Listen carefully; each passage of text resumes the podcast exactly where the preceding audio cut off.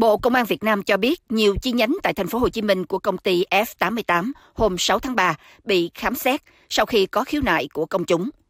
Công ty cổ phần đầu tư F88 điều hành mạng lưới cầm đồ lớn nhất Việt Nam.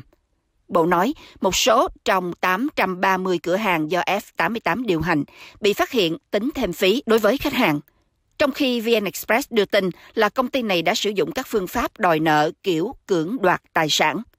Theo VN Express, Bộ Công an và Công an các tỉnh thành liên tục triệt phá các đường dây thu hồi nợ kiểu xã hội đen, đồng thời cho biết hàng trăm ngàn người đã bị đe dọa buộc phải trả nợ. Theo tin tức báo chí, công ty đã lên kế hoạch niêm yết trên thị trường chứng khoán với mục tiêu vốn hóa thị trường là 1 tỷ đô.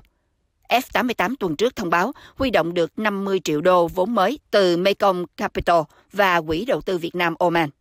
Mekong Capital cho biết đã được F88 thông báo rằng hoạt động của họ tuân theo các quy trình và quy định hiện hành, và rằng F88 sẽ có biện pháp kỷ luật nghiêm khắc nếu phát hiện vi phạm. Hiện F88 đang tích cực phối hợp cung cấp thông tin với các cơ quan chức năng để điều tra làm rõ vụ việc. Mekong cho biết trong một thông báo và nói rằng chưa nhận được thêm thông tin gì về những bất thường.